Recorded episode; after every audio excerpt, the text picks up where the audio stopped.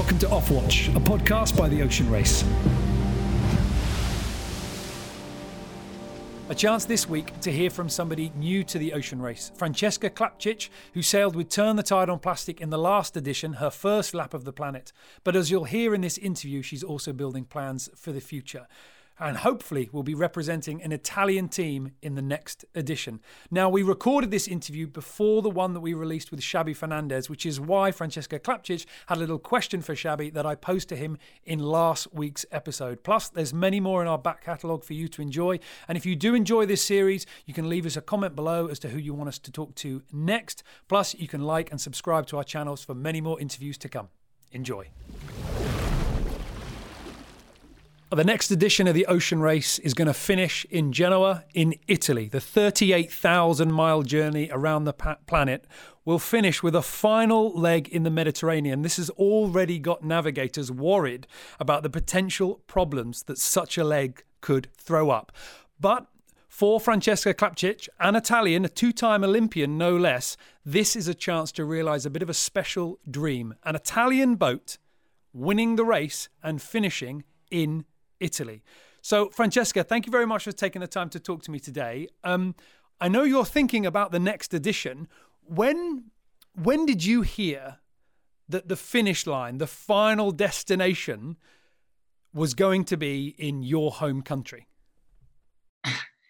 Um, first of all, hi everybody. Thank you for uh, inviting me to to join. Uh, it was for sure like uh, an amazing, an amazing thing uh, being Italian and having the race finish in Italy, it's uh, it's incredible. Uh, it's kind of like a dream. um, I'm not um, uh, specifically from Genova. Like my hometown is kind of in the other side of the boot, but uh, it doesn't matter. I think uh, being Italian, it doesn't really matter where actually your town is, but it's it, it's awesome that race end up in in Italy. It's not going to be an easy leg. Like uh, it's going to be a, an incredible challenge uh, from the start to the finish. I'm not saying that just the Mediterranean will be a big challenge. I think uh, the full leg from from the Hague to to Genova will be really hard. But um, yeah, I remember I was uh, just after the Ocean Summit in in Genova and there was an unveiling of a, of the grand finale in Genoa, and uh, yeah, it was it was incredible. Like I think it was a massive work, uh, really nice job done from the from the mayor that that loved the sport, and it was an incredible team effort to to bring to bring the finish in in Italy because like you say everybody wants to have that finish. I mean you remember from the last edition sailing into the hague just how special it is that final finish line and the energy the spectators. So i know that you want to put a team in for the next edition flying the italian flag obviously at the moment with you know the the, the lockdown and the virus situation um plans have obviously had to be adjusted but can you give us an update as to what it is you're trying to achieve for sure, it's uh, there is a massive passion behind that. um, it would be a dream actually come true to to be able to have an Italian flag boat finishing the race in Italy. That would be for me incredible, and and having all the Italian people at the finish line um, in the city of Genova, it would be like uh, an incredible dream for sure there is so much more to do before that. Um, the actual situation with the virus is not really helping. Uh, i think it's not just the problem of like our team. I think it's a worldwide problem. Everyone need to face with a with the incredible economic uh, problem that, that the virus brought to us. Especially in italy uh, the country has been hit really hard and and for sure that the restart it seems to be pretty hard. Um, we are trying to switch from like a phase one to phase two where actually the changes are not so dramatic. So uh, maybe little shops or or small workers can start to to work again but in the big picture it's not a massive change in the economic So the project is there. We are working really hard every day to to navigate the situation, to understand if we can talk with someone, when when it's the right moment to do it, and how to approach uh, actually company that have been uh, struggling the last couple of months. So I would say that three or four months ago, like it was a little bit easier. Now there is a bit much more to to navigate, but for sure we are not giving up, and there is there are still a few months to go. So we're working hard.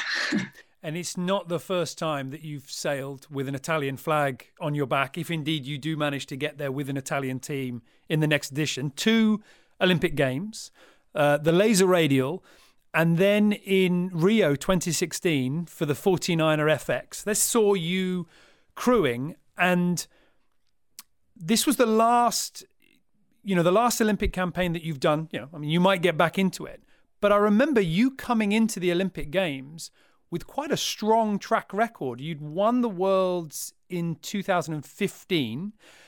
And even before that, with a lot of the other events, with the Sailing World Cup events, you were never finishing outside the top 10. Really strong performances.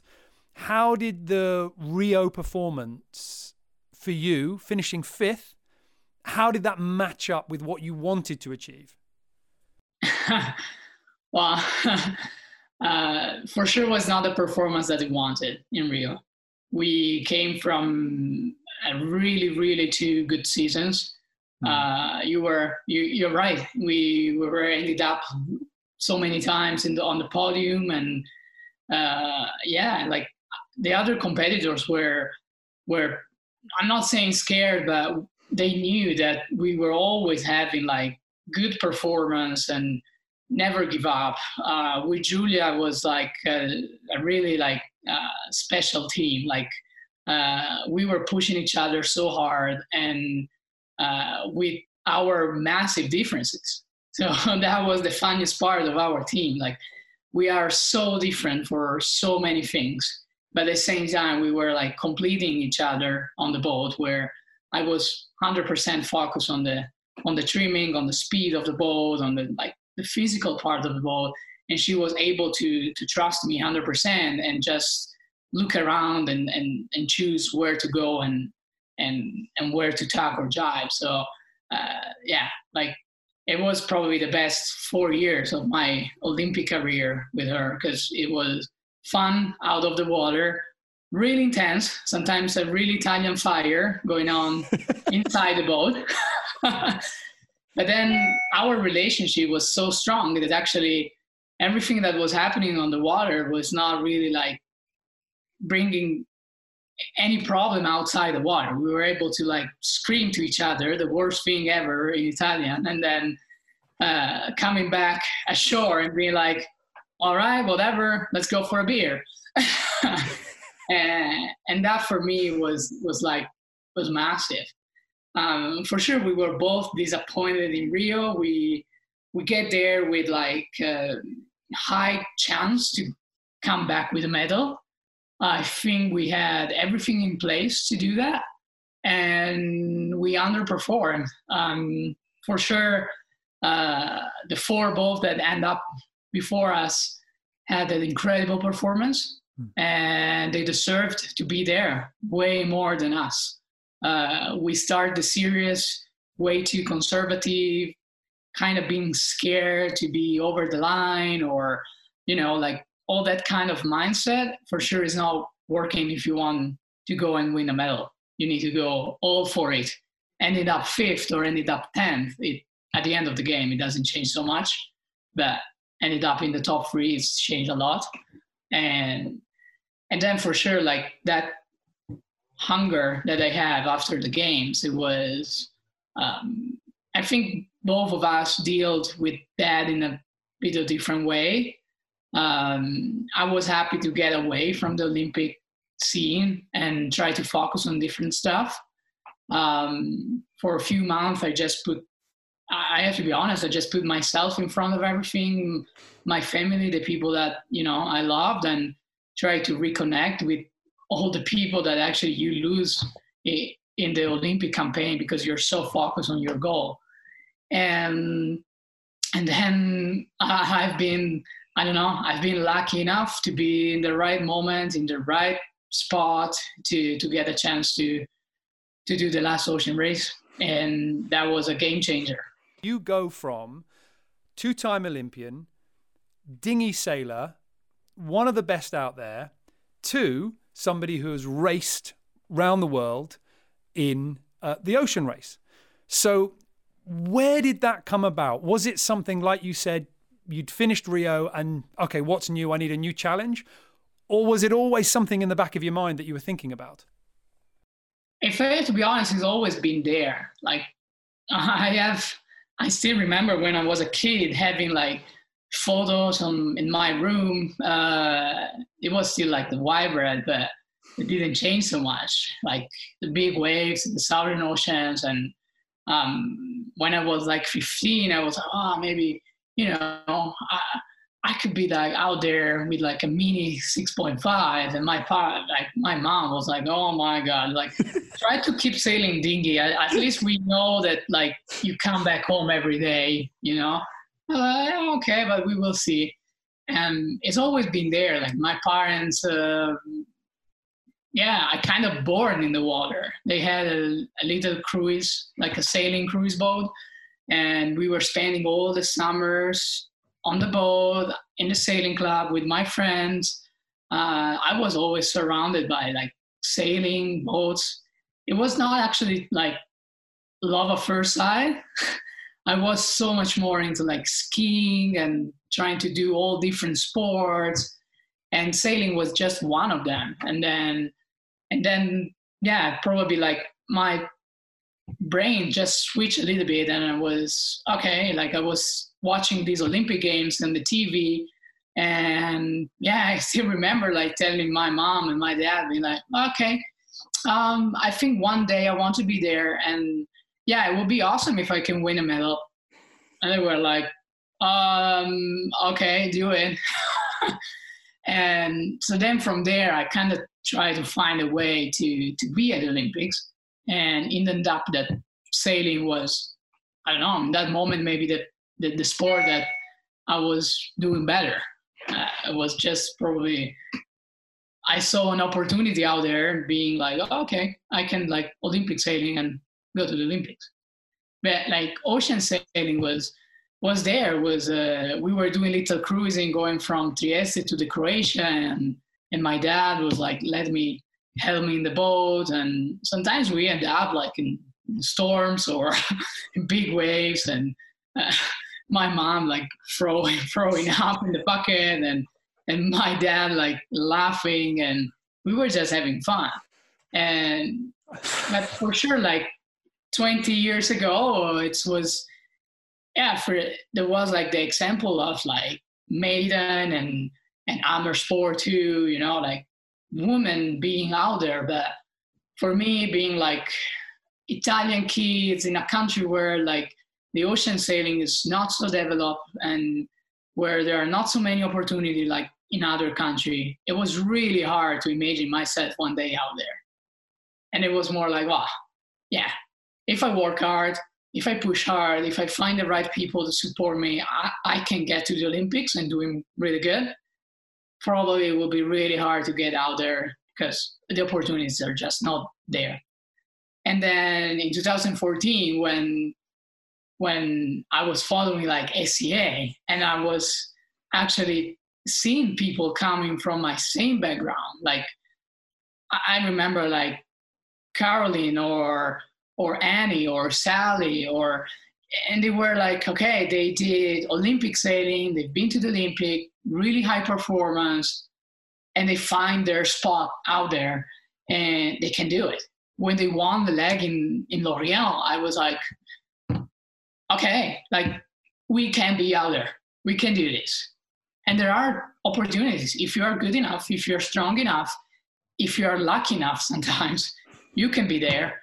And it was a massive game changer, I would say, not just in me, but in all the women sailing movement, because we saw that was possible, that people with different background can be there and perform really, really high. So yeah, it was it was great. I think there's a there's a misconception for a lot of people that imagine that there's almost you know almost like the sort of football or or um, you know those big leagues where the players the sailors are all lined up and the teams come along and just pick people. But actually you've still got to make some calls. I mean you might you go oh, right i've been to the games twice. I've seen that there are females out there. The rule comes in which incentivizes females to be on board the boats, or at least mixed teams to be on board the boats. How do you still capitalize on that? Did you have to knock on doors, or did somebody call you? Well, there was a bit lo- a bit going on in 2000 between 2016 and 2017. Um, I had a few calls from like uh, an Italian guy that uh, was trying to to see if he was able to to do like an Italian team or at least having a double flag boat, and they were willing to have at least one Italian woman in in the team or at least in the regatta, trying to to show that we yeah we come from a small country but we are able to do that. and yeah, he called me and it was like, well, we were thinking about you because you're CV and your background, you know, like your character, pretty like easy and happy person. and uh, what do you think about it? And I was like, well, uh, I think yes, without even thinking one second, you know, like I was like, yeah, let's let's do that. And then at the end, unfortunately, that didn't happen. Uh, like money wise, most of the time, that's that's the problem but um, it was really nice because it was not just like okay it didn't happen bye see you later. It was really like introduced me to to other people in in the ocean race in other team. I've been introduced to the magenta project. I went to madeira sailing with the gc and meet more people that had maybe the same experience that i had. And yeah, and then I had the chance to to to contact Dee and being like, okay, just send like the CV and we will see. Like we will run some trial. Let's see if if we can have you at the trials. And I remember sending the CV to the email and being like waiting, waiting. You know when you when you refresh the email and and and it was one moment where I was like, oh, I don't know, maybe I, maybe I don't get an answer back, you know, maybe they already find other people. And then I remember getting this email being like, sorry for the late time, but you know, we are like running really fast with the team and uh, it would be awesome if you can be in Lisbon and, and, and try for the team. And, and yeah, and, and I was like, okay, I packed my bag and just, you know, off to Lisbon and, and yeah, we did that trial with the team. And when we came back ashore, I was like, okay, well, I was ready to pack again my bag and go home and wait, you know, like, and was like, okay, we'll see what happened. And, and at the end, I never came back home. Like, uh, they, I think they were happy to have me on board and maybe they, they saw some strength. And I tried to be like as prepared as I could, like physically physical wise, I was working really hard in the gym to to gain a little bit of weight and be strong enough and, and show that I can do it. You know, like uh, I remember with Liz Wardley one day ashore, and uh, we we we needed to put like the the the B&G antenna on top of the mast, and I never been on top like a 65 foot mast. Uh, so she was like, okay, we should put this up there. Like, okay, someone wants it. I was like, well, okay, let's do that. Okay, I can go. I was like, I'm not sure if I can actually do this. And then they just put me up and I looked down, I was like, oh my God, it's pretty high. And, but I was like so hungry to like learn more and ask more. And, and it was a great opportunity. And and probably I yeah sometimes it's also about luck and and being there and have the right people that you contact the right people the right people make you meeting other people and they can see something in you and it doesn't need to be necessary like ocean racing experience. It can be something else, like the work ethic that we had in the Olympic sailing. It's it's pretty intense. Like we are able to to work for one goal for four years in a row, so many hours per day with just one focus. And I think that ethic can be switched in some other situations. So you join the team, you get to the start line, obviously soaking up the atmosphere and everything. And I imagine for all of the sailors, you know you're building to that first start, that moment where the race begins. You've done the prologues, you've done the press.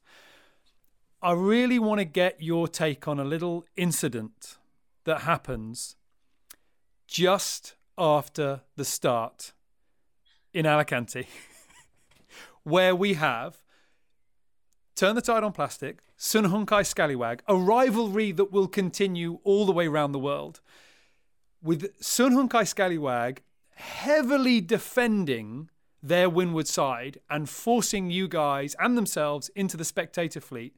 And I think you miss the spectator boat. Um, well, I, I mean, how close was it? What was what was going on from your point of view? When did you realise?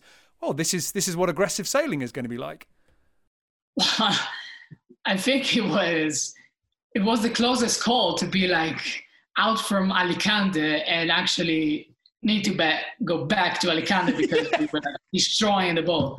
So in that moment, everything like happened so fast. Um, I was streaming the main, Dee was driving, and I remember like being pushed against to the to the spectator boat, and I was like, okay, what, what what's going on? And, and Dee driving, being like, he's the man, he's the man, like he's everything, trying to like have like the full control of the boat. And I don't know exactly how close we we end up to that spectator boat. It was nothing. It was actually nothing. And just after like five or ten minutes, like the adrenaline was crazy high, like for a little while. And when everything set up a little bit, we just look at each other and we're like, oh my God. Like like people is worried when people are worried when we are out there in the middle of nowhere.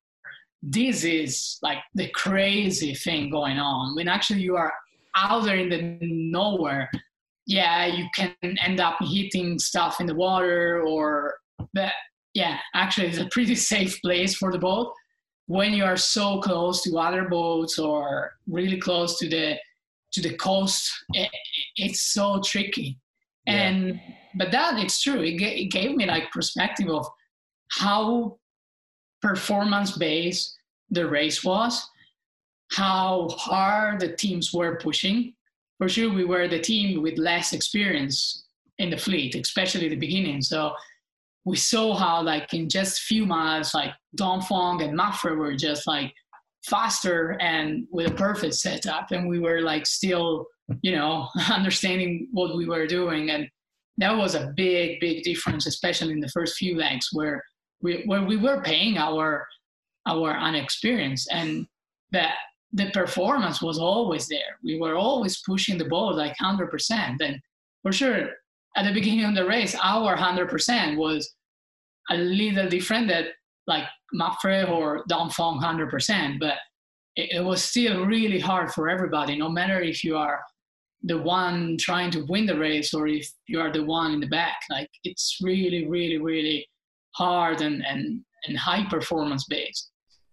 Did that experience match up with what people had told you uh, ocean offshore racing was like because I'm thinking to leg two, where once again, Sun Hung Kai Scallywag, for the final 10 days, I think it was, of that leg, two boats with still, you know, a thousand miles to go are within sight of each other the whole time, one boat length here, one boat length there. If I was describing ocean racing to anybody, I'd say, well, you leave the dock, you don't see anybody else for weeks, and then you arrive. But this was so different. Yeah, I remember most of the legs we were actually doing like tactical and strategic sailing against other boats. It was way closer to the the sailing style that I was used to instead of what I was imagining. Like you're right. Like people imagine that you have your routing, you have your navigator is telling you where to go, what to do, what the number should be. We start here, see you later in 15 days, 20 days. it's not that way. It depends, of course, on the legs, but mm, it was a really, really close edition. I would say like the the speed and and it was really big matching be- between every everybody. Um, we saw then at the end like the most experience uh, had a bit of like leverage compared to other teams, but it, it was really close. It was really close. I was actually uh, it was yesterday. I was yesterday. I was uh, looking again to the um, um, tracking from the leg from Hong Kong to Auckland. Uh, just uh, I'm just trying to study more like navigation, routing, and and I think it was like super interesting data. And when you see like after so many days, after the doldrums that can really like mess up everything, they both finished in like from the first to the last ending in Auckland, there were less than two hours. Mm. And the first four, they were inside like first five inside the 20 minutes. It's unbelievable, like the level of of the fleet and sometimes how you race. Sometimes we were actually, yes, okay, we have the computer down below, we know what we have to do, but we have another four boats around us that we can actually see. We we can see them eating, we can see them like smiling. So let's let's stay to the group and try to to sail fast and and and beat them it's gonna be enough one meter on the finish line. You don't need to be 24 hours. you mentioned how close those finishing margins were, and Auckland as well. That you said, you know, you were six minutes off a podium in Auckland, and it seemed like quite a few times you seemed to lose out on those margins. You know, you look at the score sheet and you go, oh, okay, you know, you finished here, you finished here but actually you were finishing just off the big points, just behind this boat. I wonder what the atmosphere was like on board because Turn the Tide on Plastic was a little bit of a different composition to a lot of the other boats. It was quite young, both in terms of experience but also age.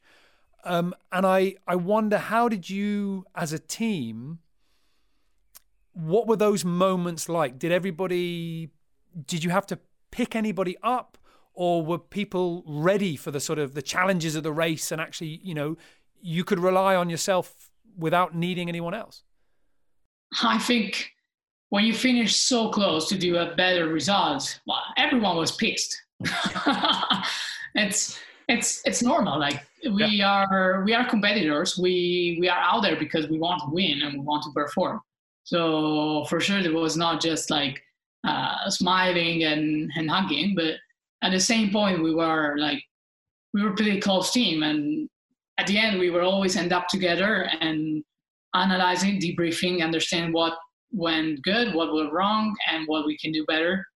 Uh, there was a massive work behind from like, I remember like Bleddyn doing like amazing job with the numbers and, and try to push always like to get better, to get better. And when you show numbers, when you show data, it's that's it. It's not that I'm thinking that something is better. Yeah. It's a number. It's just saying that. Just do it and do it better. And and that was that was great. And we tried to change few stuff and we tried to to to try to be better every time and see if someone else was doing some job on board uh, in a different way that was making us performing better or uh, maybe coming back again to what was the like basic um, roles on board. And uh, for sure like so many different characters so many different like mindsets so many different um, like nationalities and that's a massive difference. Like it's not about your, your the language on board. Yeah. It's not just about the communication it's just it's also about how different we are. Like take an italian take a swedish and take an australian or british it's not just about the language that they speak but it's about how we deal with problems how we deal with stuff the mindset is a bit the culture side it's not just oh yeah for sure i i joined a team that my english was not perfect was really far away to be perfect. So sometimes it was not easy the communication having so many uh, English speaking people on board and when you're tired, when you don't sleep enough, everyone of course start to speak faster or with a different slang. And my brain was also really tired, so my understanding was really hard.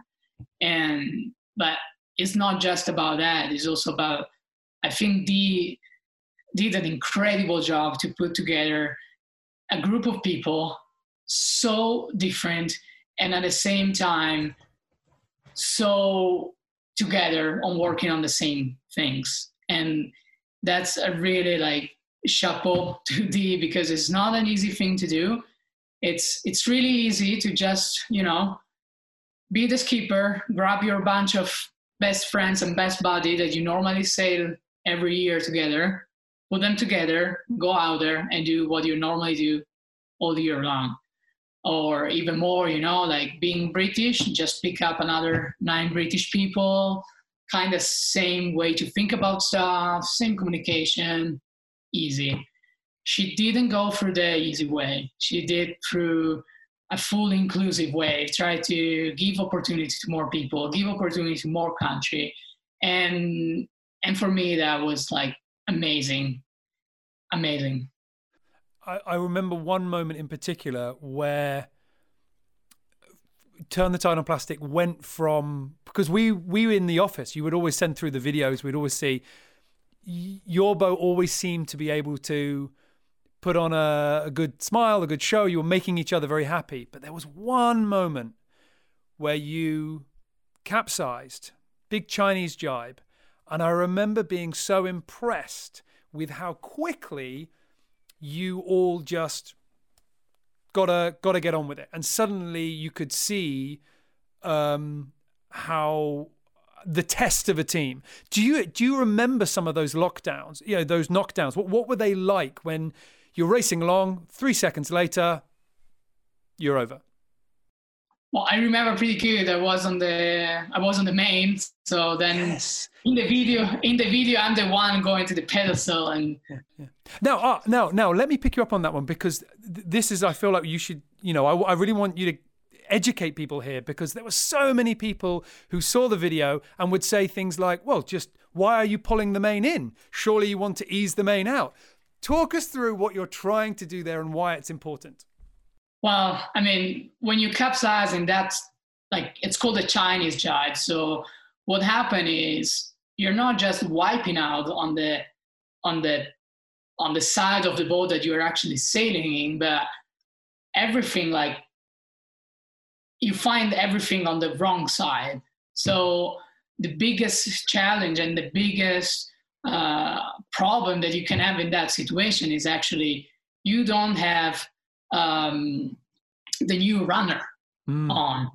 So what happened is like all the load of the rig, of the sails, of the boat is completely like we know nothing that is taking the mast up. So the only priority in that moment is actually to pull the main in and use the mainsail and use the main ship and and and the and the tension on the mainsail to create a backstay. So that's how actually you try to save the rig. Now, all of this, all of this, it was worth saying, is happening when the boat is at 90 degrees, because of course the keel's the wrong side, the ballast is the wrong side, the stack is the wrong side. Everything is the wrong side. Like, um, it's it can be pretty dangerous for the people down below, because mm. uh, everyone that is sleeping in the bunk is get completely like crashed against the the boat and I remember like in that condition, we had a lot of stack on the back of the boat.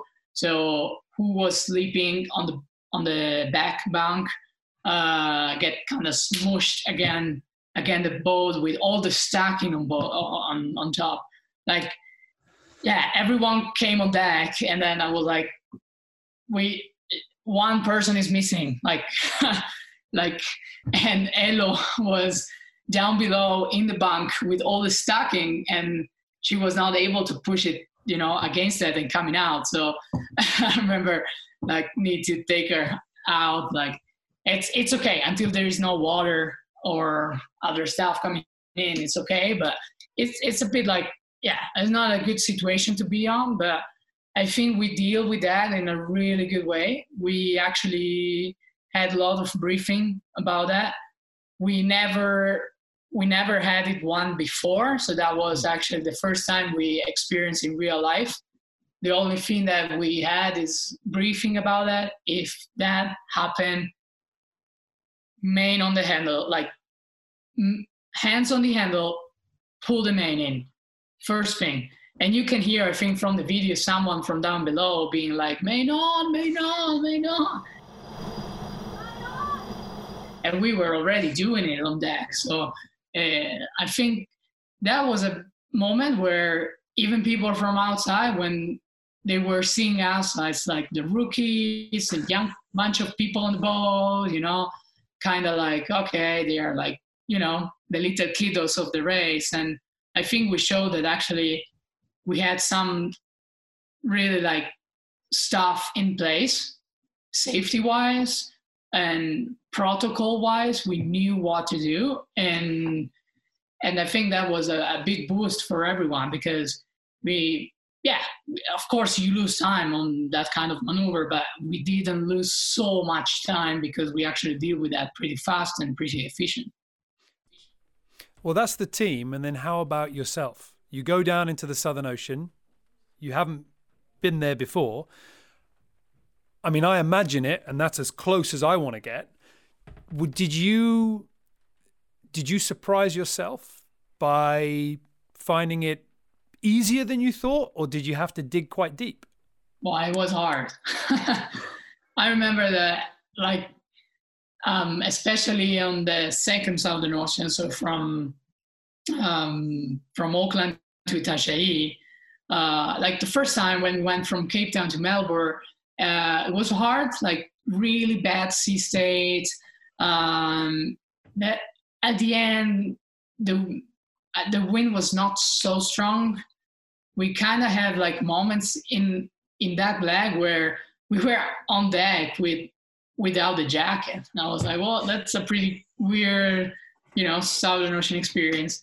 but that was completely different on the second time. Like from from Auckland to Itajaí was uh, was really really windy from the beginning. We we started in Auckland and it was already windy in Auckland, and it was hard. I I remember like down below was horrible, and it's yeah on deck it's cold. It's kind of miserable, but at least you see what is coming. So you see the waves, you see uh, the person that is driving.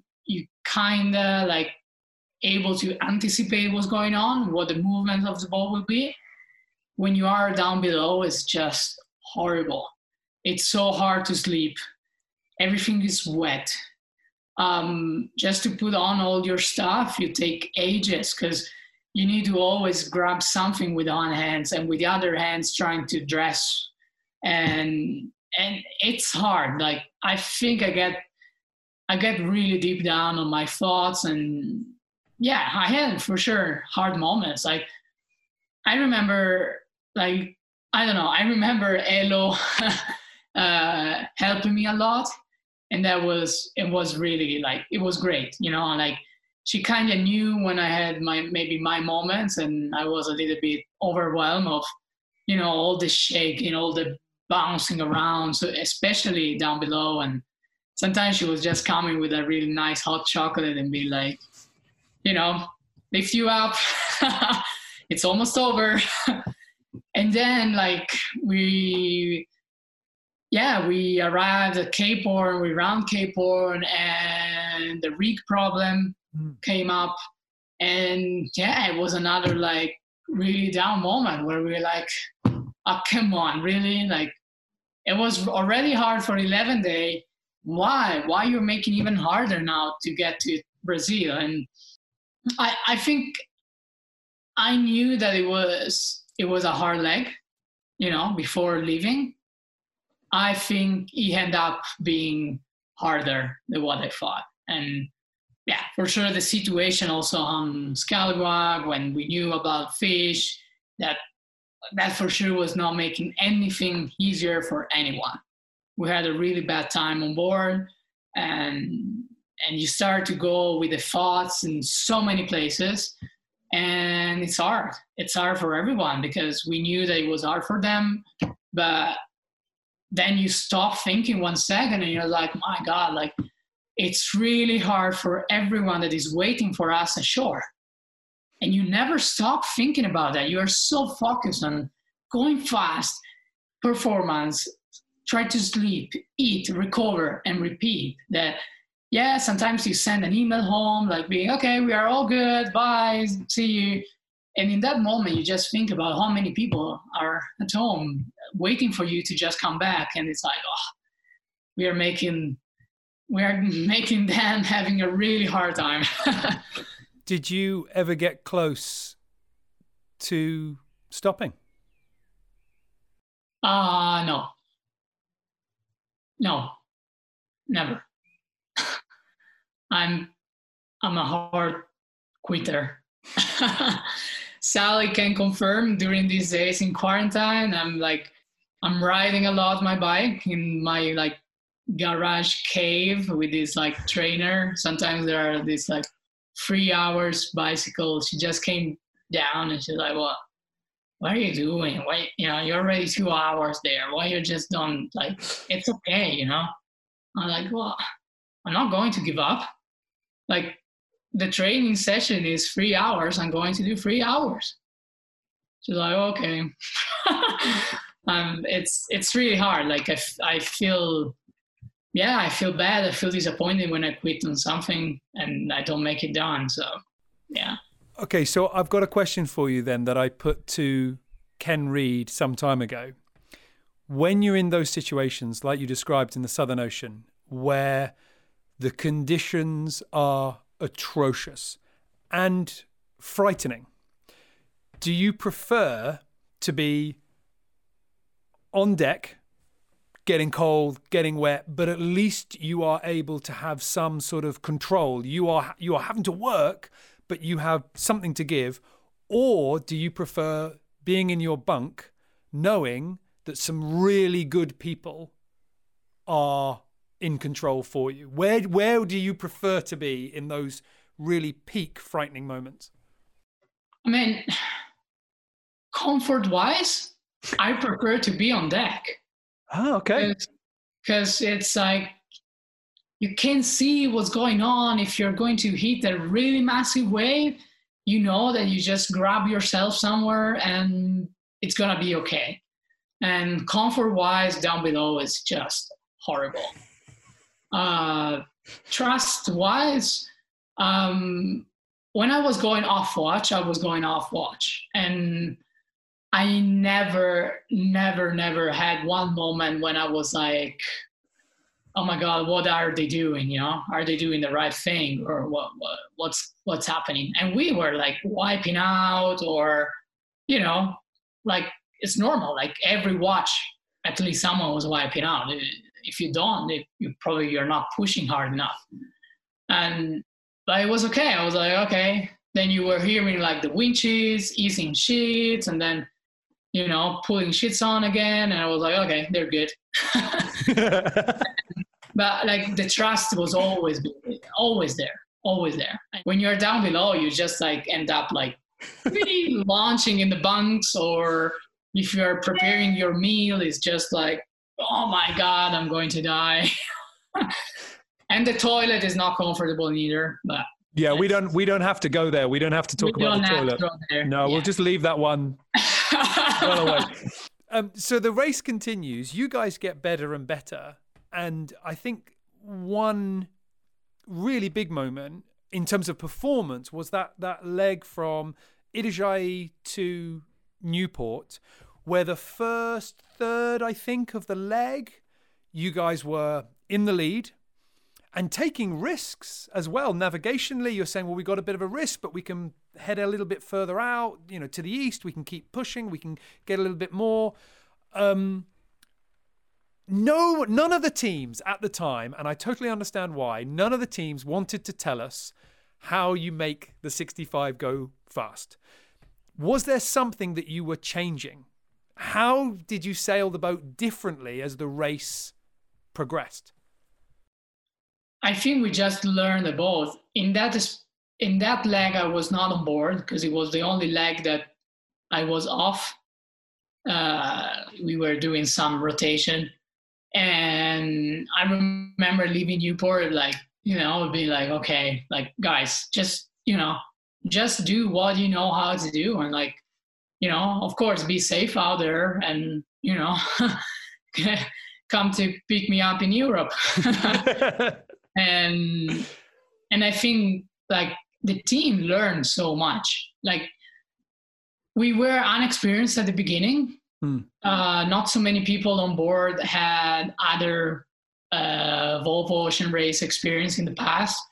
What was Martin and for sure Dee, Liz, and and and Elodie. But I would say like even talking with with Sally and with other SCA uh, team member um, when they were sailing in in 2014 2015 they were like it was so different compared to the last time in, in terms of conditions in terms of condition and in terms of performance like mm. they they heard so many times that the goal was actually like to finish the race and you know be there that it's bad when you put that stuff in your head and yeah.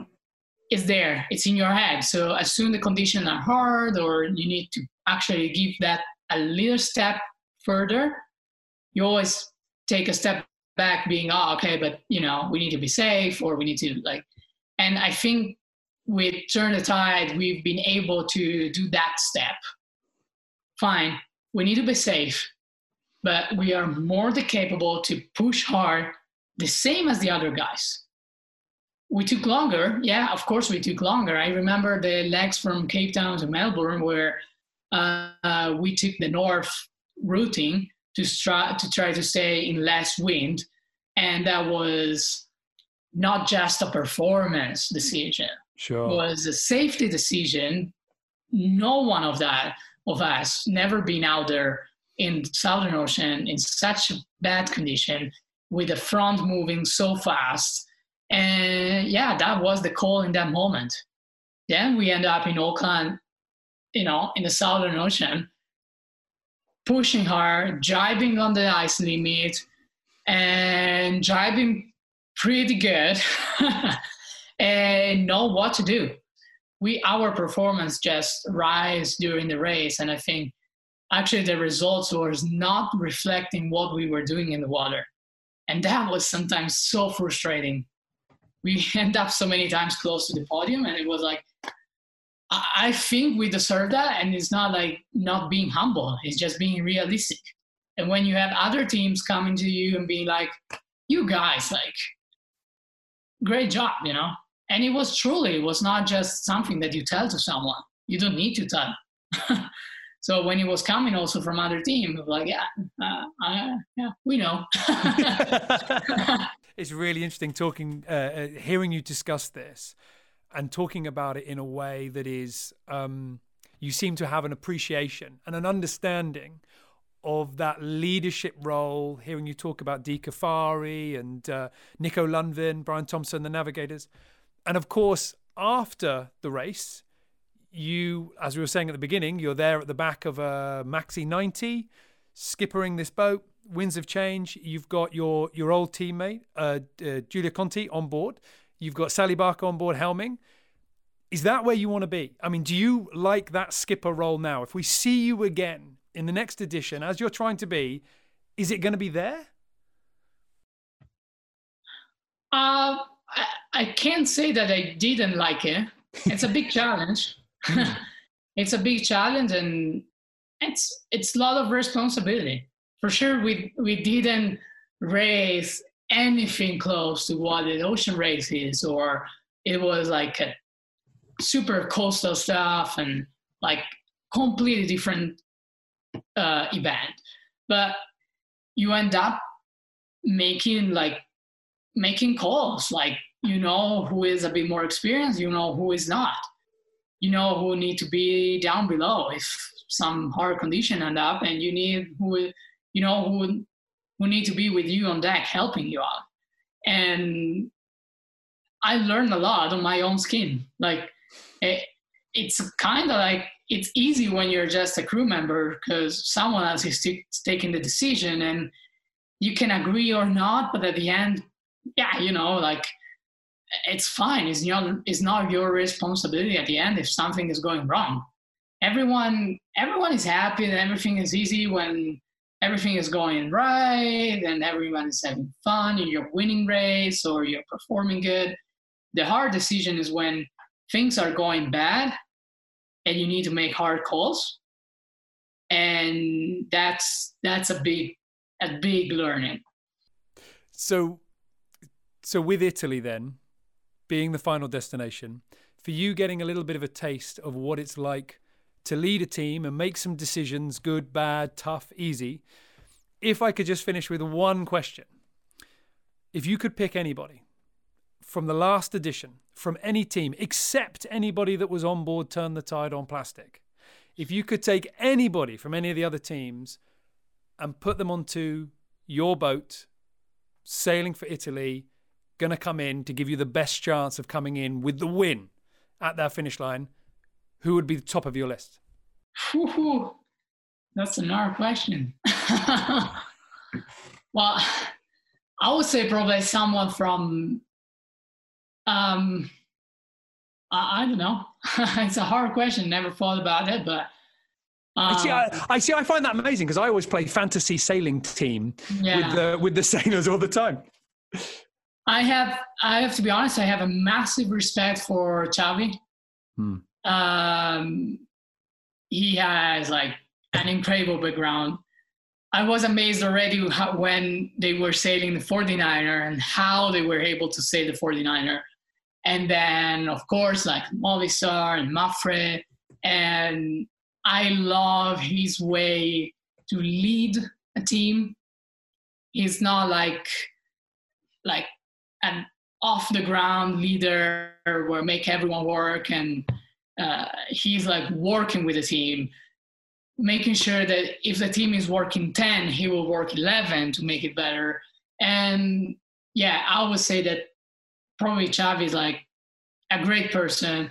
And yeah i don't know good sailor better better person i would say. So that's a perfect mix because sometimes yeah there are amazing sailor out there but um, maybe the the personality is not really uh, what i like sometimes uh, Xabi is a big example so maybe if i would pick someone I would pick, pick him. well, that's perfect. That's perfect. We we actually I'm talking to Xabi uh, in a couple of days, so I'll ask him to see whether he's free. Uh, is there anything else? Do, do, you want me to ask him at all? Any other little tricks about the 65? Any questions for Xabi when I talk to him? Uh, for sure. Well, I, I mean, they, they were really fast and really consistent. So I would say that's that's also the, the second side of picking him up and try to get all the tips. if you wait, if you want any, put some in an email, and I'll and I'll put them to him on a little bit of a question. All right, uh, Francesca. I, I, would love to learn like um, how he lead teams and mm. like uh, teams always follow him in a really like um, genuine way, not just because he was a skipper, but because his personality is what just came out. So um, I love how balanced he was in every like in every interview, in every like things that he talk about. It's just like it's a really nice guy. uh, well, not uh, sure, not sure yeah. if he thought the same about me or. yeah, we'll see. I, I don't we'll mind. It, it could be just a one-way road. I'll ask him. Uh, Francesca, thank you very much. Um, I can. I'm sure you want to get back out in the water. I, I really hope that we get to see an Italian boat with you on it in the next next edition of the race, because I can tell it will be something really special for you. We're working hard on that, and the passion is there. So, finger crossed. Fingers crossed. All right, we'll speak to you soon.